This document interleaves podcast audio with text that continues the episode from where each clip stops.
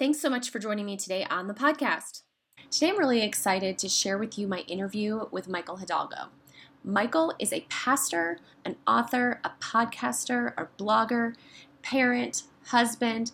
Honestly, he's somebody who is helping people and I think spurring people to think deeper about what they believe and why they believe it. He has an amazing message that he is getting out to people already. Why? Because I know that both me and my husband are two people who have been impacted by his message and the influence that he is putting out into the world.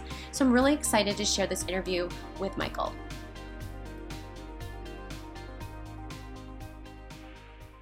lead pastor at Denver Community Church and I've been here for 11 years now. And the reason I say it's my chief passion is I really do have a deep belief uh, about who the church can be and, and I would say should be in the world um, as people who put on the skin and bone of who God is and who God should be in the world.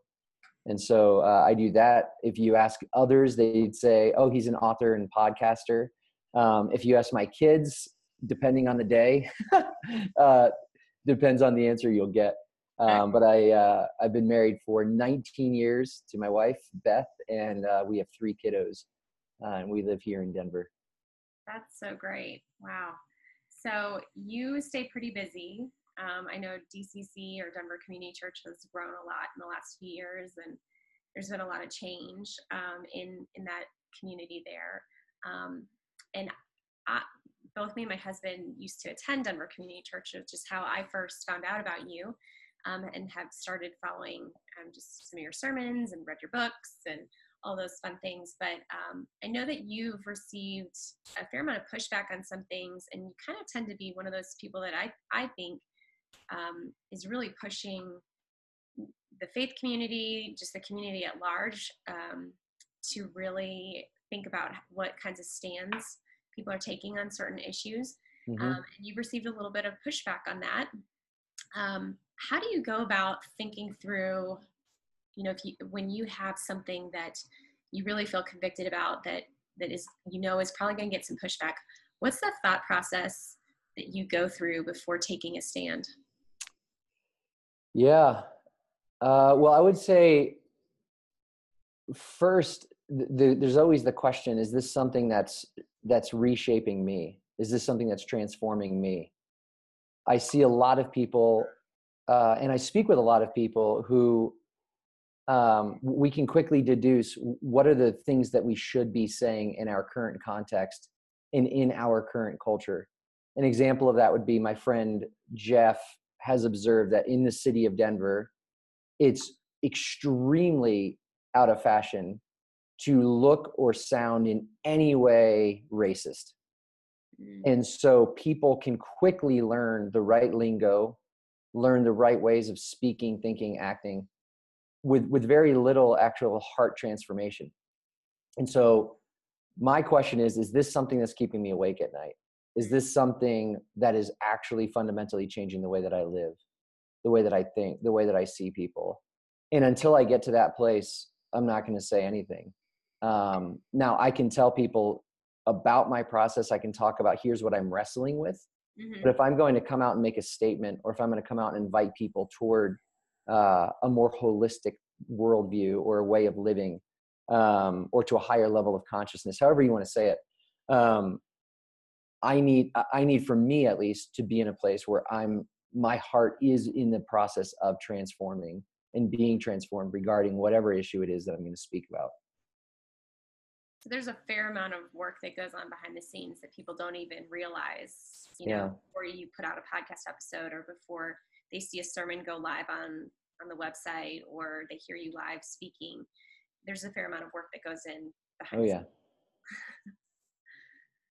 so, um, do you have any mentors or people that you go to that are sounding boards for you as you're thinking through some of these these these tough things that because you've come out on, on some things that I feel like are very against the grain to what a lot of common um, faith culture mm-hmm. tends to to go with, um, or even just general American culture tends to go with.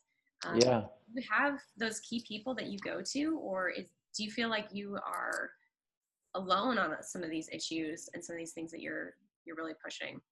Yeah. You know, the our Jewish friends say that the greatest threat to the community is not uh, heresy, it's hypocrisy. Mm-hmm. Um, and they say that because they always study in community. And it's interesting that if you look at the the history of heretical teachings throughout the life of the church over 2000 years it's almost always named after one individual mm. um, even with i've just been reading about gnosticism um, and they christian historians pin gnosticism on one individual named simon magus who's talked about in acts chapter 8 so it's interesting that you have like it seems to be like one person that we always boil it down to. So for me early on i definitely had mentors. Um, there are three individuals in my life who shaped me in how to study how to read how to preach how to think. Um, and i they were invaluable for me and since that time to answer your question yes for for sure i have individuals who are ahead of me in the way that they're thinking about all sorts of different conversations. Um, and i keep in touch with them and pursue them and often ask who are you meeting with? Who should i meet with? What mm-hmm. books are you reading? What book should i be reading? Uh, and then i also have like nothing goes out the door so to speak whether it be a podcast a sermon uh, i'm not writing as much currently but there's something in the works right now mm-hmm. um, and i'm it's always going past multiple individuals mm. so in our context at denver community church when we figure out what we're going to teach about next that begins with uh, at least four weeks of conversation among our elder team. What are we sensing? What are we feeling? What are we seeing? What do we think the people of Denver Community Church need next? And then the next piece in that is I begin the preparation process. Um, but every sermon I preach, several of our pastors hear me talk through it, think through it, asking them, hey, what do you think? What am I missing? And it's not not necessarily because I'm terrified of what I might do if I'm locked into a room by myself for a while, which, by the way, there is some fear in that because I'm sure I could come up with some interesting things. Um, but I also want to recognize that I can only see so far on my own. I'm if I'm left to imagine um, what kind of person I'm speaking to, it's going to be a very narrow scope. Whereas if I'm speaking to uh, some of our sisters on staff, if I'm speaking to some of my brothers on staff, if I'm speaking to people of color, if I'm speaking to people from the LGBTQ community and getting feedback from all of them, um, it's going to expand my understanding of who's listening. And therefore, it's going to help me contour my message in a much more compelling way for more people. Mm. Well, I think that's one thing that I've noticed just in kind of being on the on the wings watching the church from a distance. Um, is that you guys definitely do have that community of leadership where yeah. I, I do see that collaboration. And even if correct me if I'm wrong, but you guys also have, um, you know, you guys trade off people preaching, and sometimes you might be preaching on the same topic as someone else on the same day. Is that correct? Yeah, we've shifted that a little bit just from our teaching calendar perspective. But yeah, you're correct in saying um, I I'm barely like the I, I'm barely in the lead when it comes to the number of weeks that I teach anymore. Mm. Um, I've continued to teach less and less, and it's not because uh, I'm less interested. It's because I believe that we need more voices. Yeah. And it's not just into like just getting individuals up there so that they can speak, but it's also different giftings, different perspectives. Uh, so, like in the month of September, I think I preached twice. In the month of October, I'll preach twice. Um, in November I'll preach twice, and in December I'll preach three times.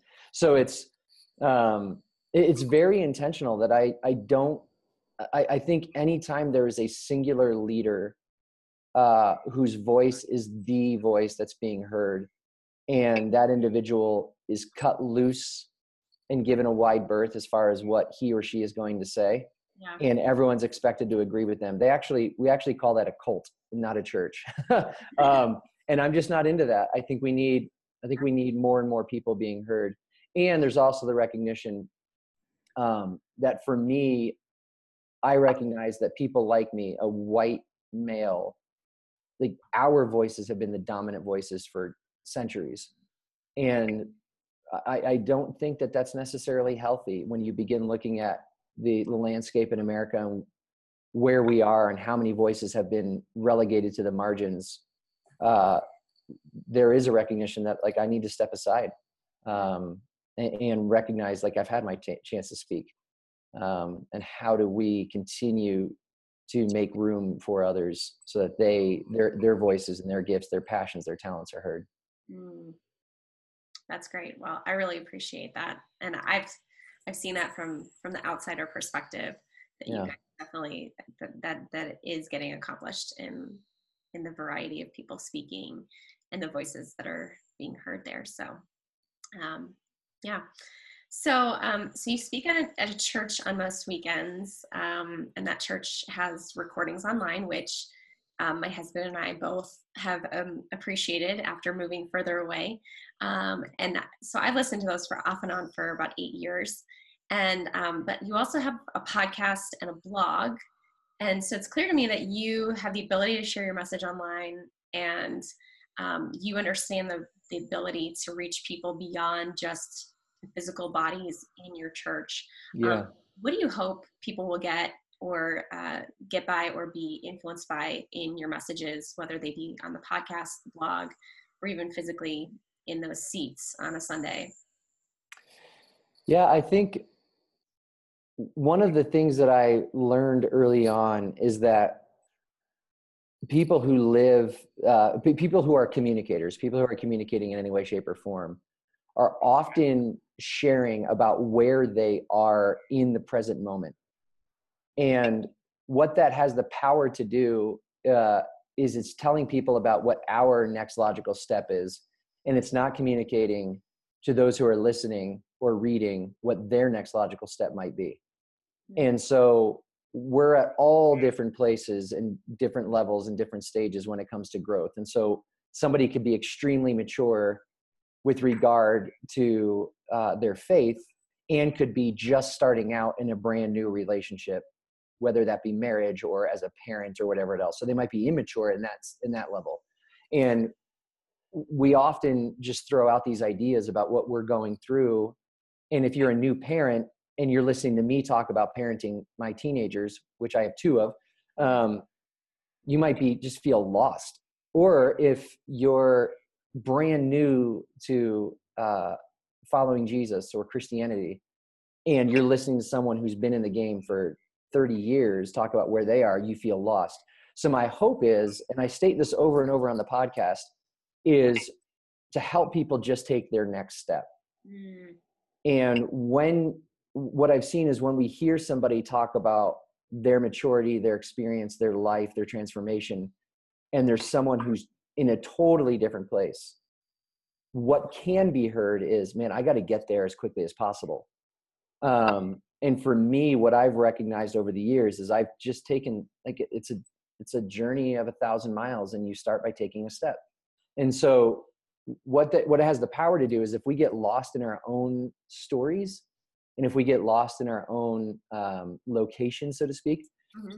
we can actually deny people the same journey that we were given and so I have, if I go back 25 years, I have countless people in my life in countless conversations, um, a whole stack of books. I mean, on and on and all these things that pushed me forward just a little bit.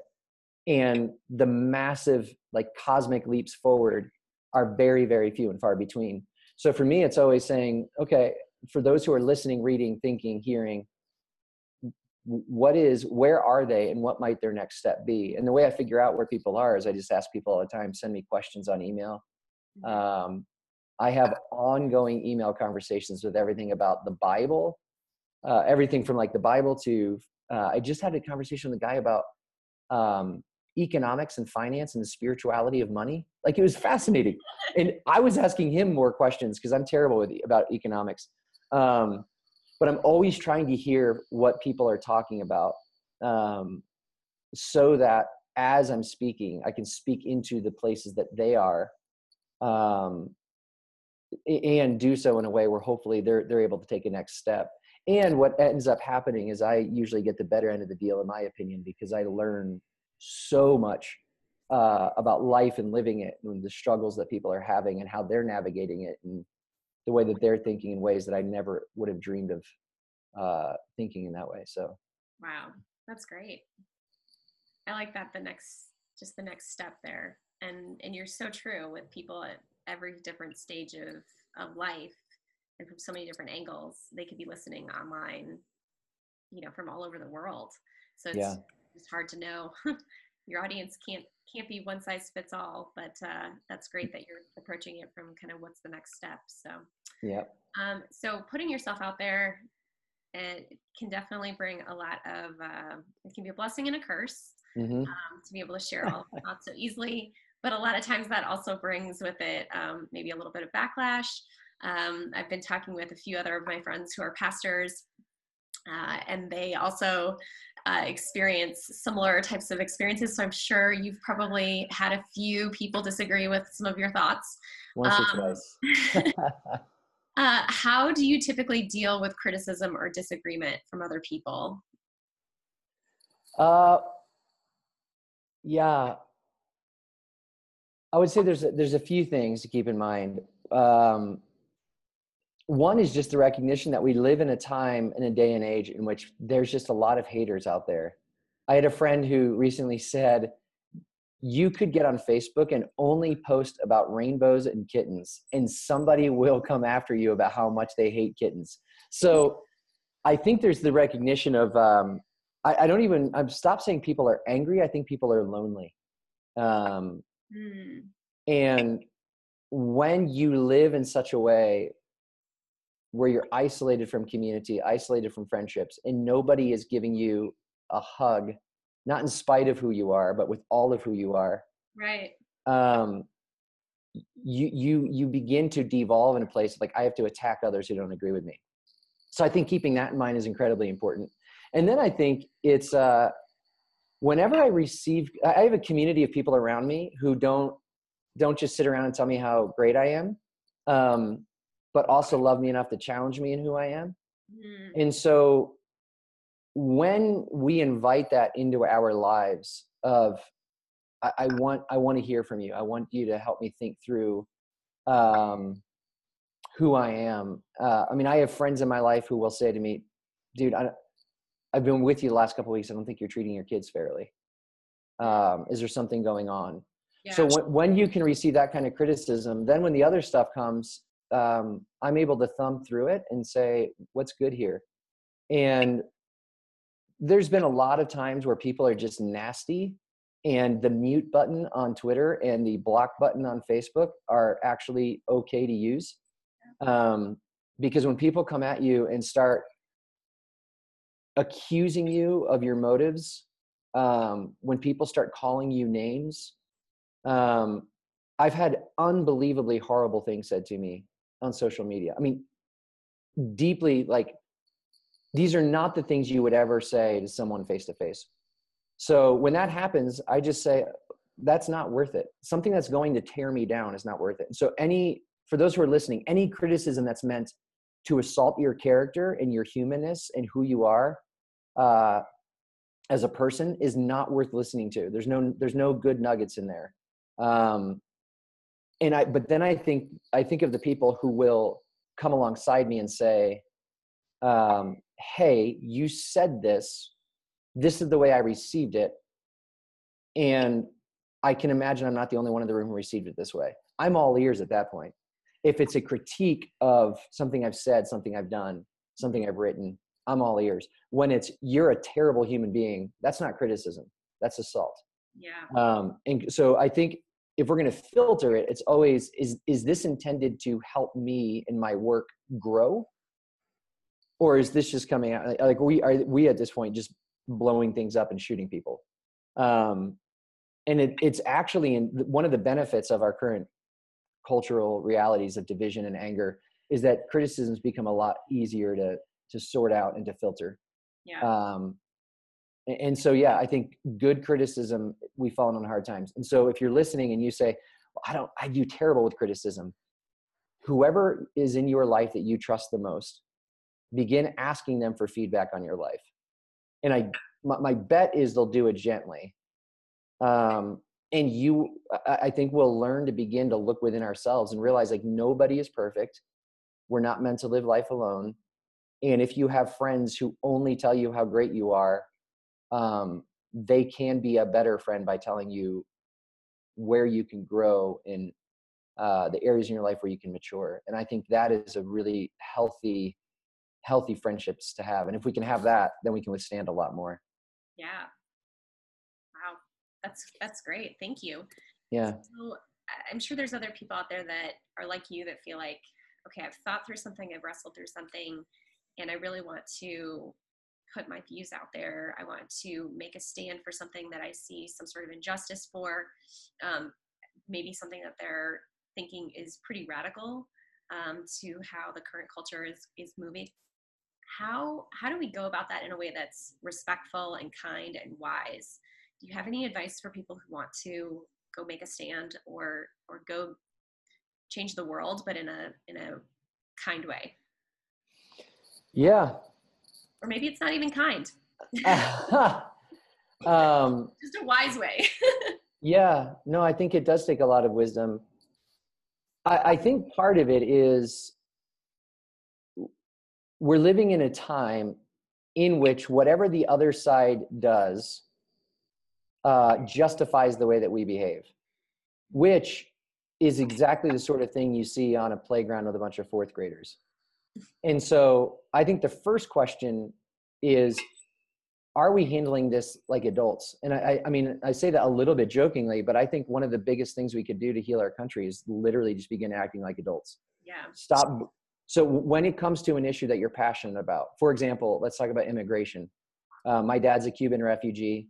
Um, I've done a lot of work around immigration, with immigration, talking about immigration. and so um, if I begin my conversations about immigration by saying, those of you who are on the right, you don't want immigrants in this country, and this is against the heart of Jesus, and therefore you're against the heart of, like, people stop listening pretty quickly. Because what I've learned is saying to somebody you're wrong and terrible is typically not the best first step in persuading them to think otherwise.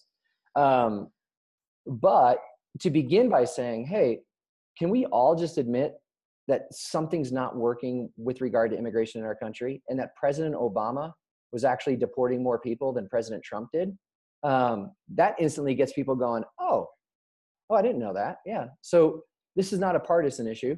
Um, and then beginning, I think, to talk about, like for me, I almost always begin talking about my my experience with immigration and how this has changed my mind because facts don't change minds. There's actually research to show that if somebody can be shown that they're wrong and it's proven factually, they will actually move further into their wrong-headed beliefs. Hmm. Stories, however, have the power to change. Yes. Um, I have a friend who says we are narrative-based creatures. We don't dream in equations; we dream in stories. And hmm. so, what stories do we have around immigration? Um, whose story can we tell? Is it a story, something that we've experienced that's changed our minds?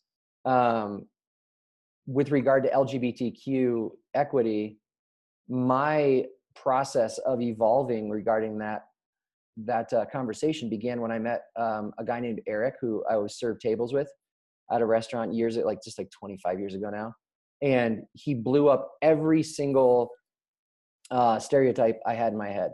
Mm. And everything that I was told about the LGBTQ community was not true with regard to him. Then, on the heels of meeting him, my wife and I became great friends with Carl and Bruce, who were a gay couple that had been married at that point 17 years and were defied every single category we had and were more thoroughly Christian in the sense of being generous, kind, loving, compassionate than a lot of heterosexual couples we knew. Yeah. So, when it comes to stories and experiences, if we begin there, it's really hard to disagree with a story. The trick is then is not making your story the normative story for all people.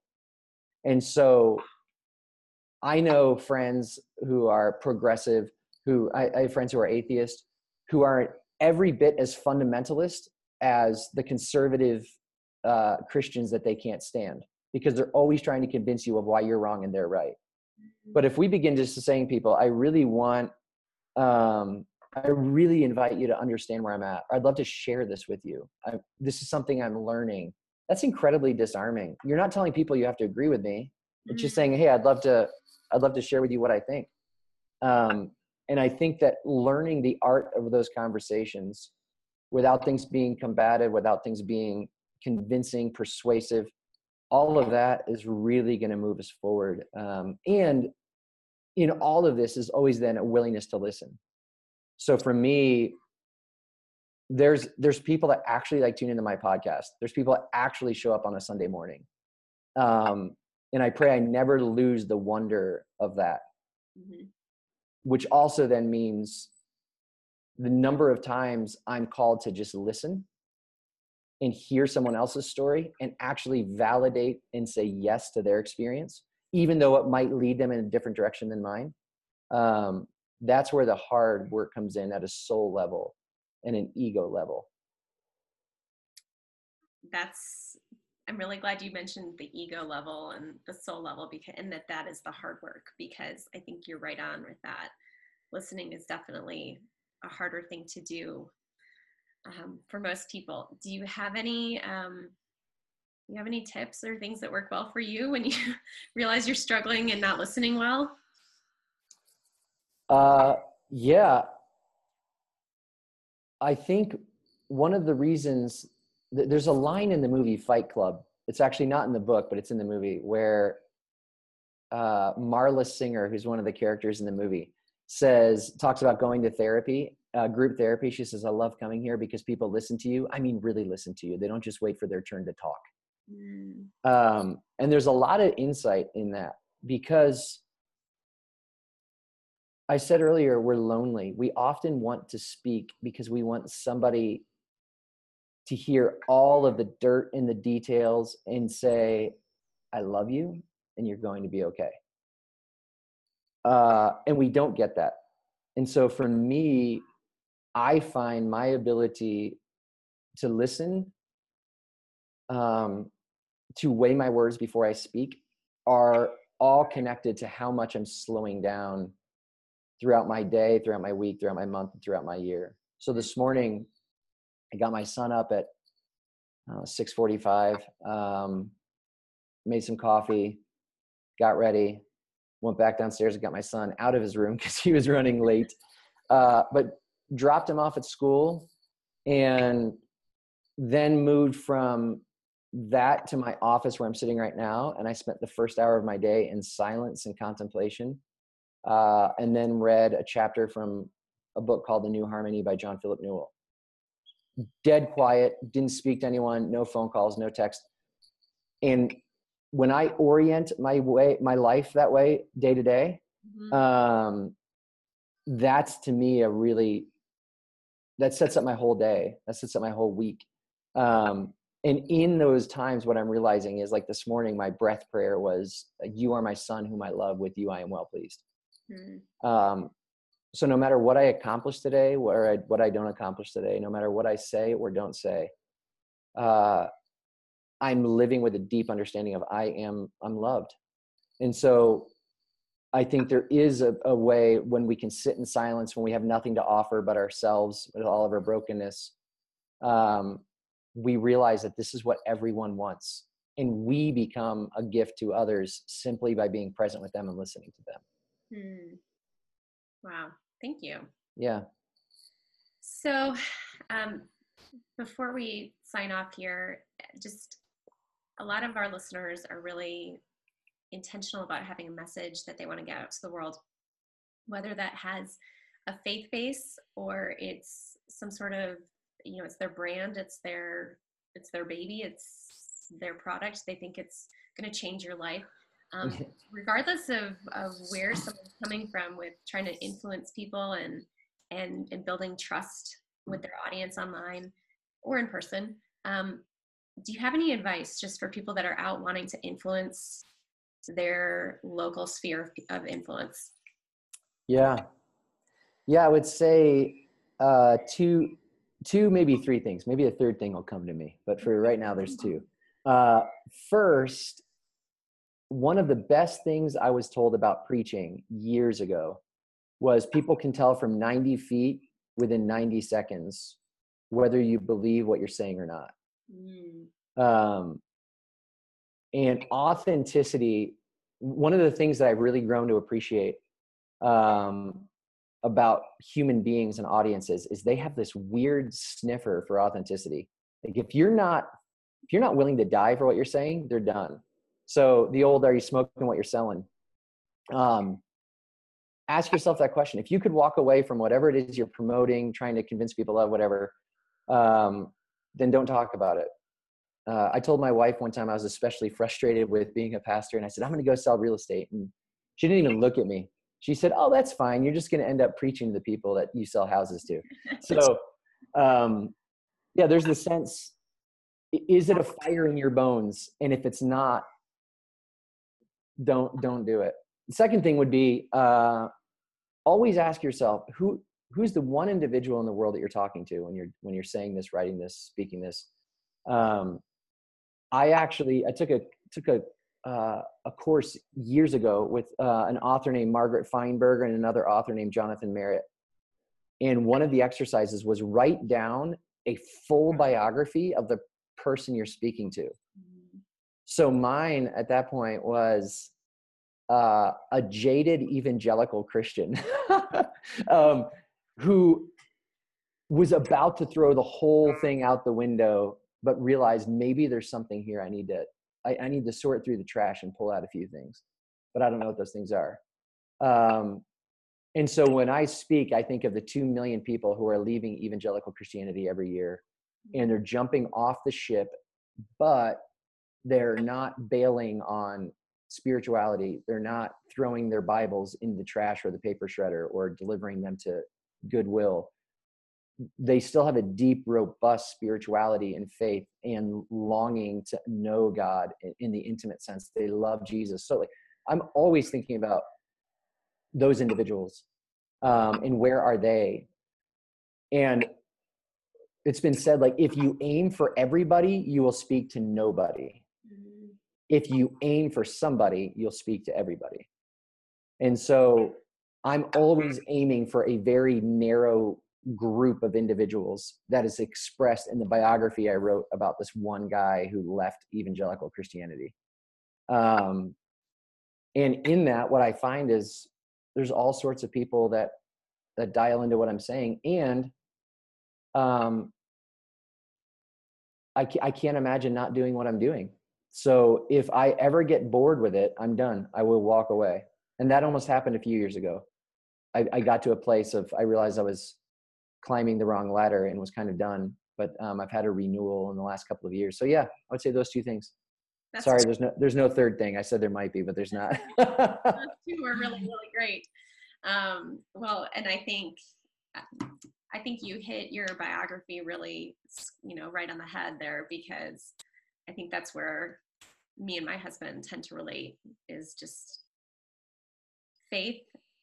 There's things we cannot, we, we don't question. There's things that we cannot walk away from, but there's things within um, the church that we start to question.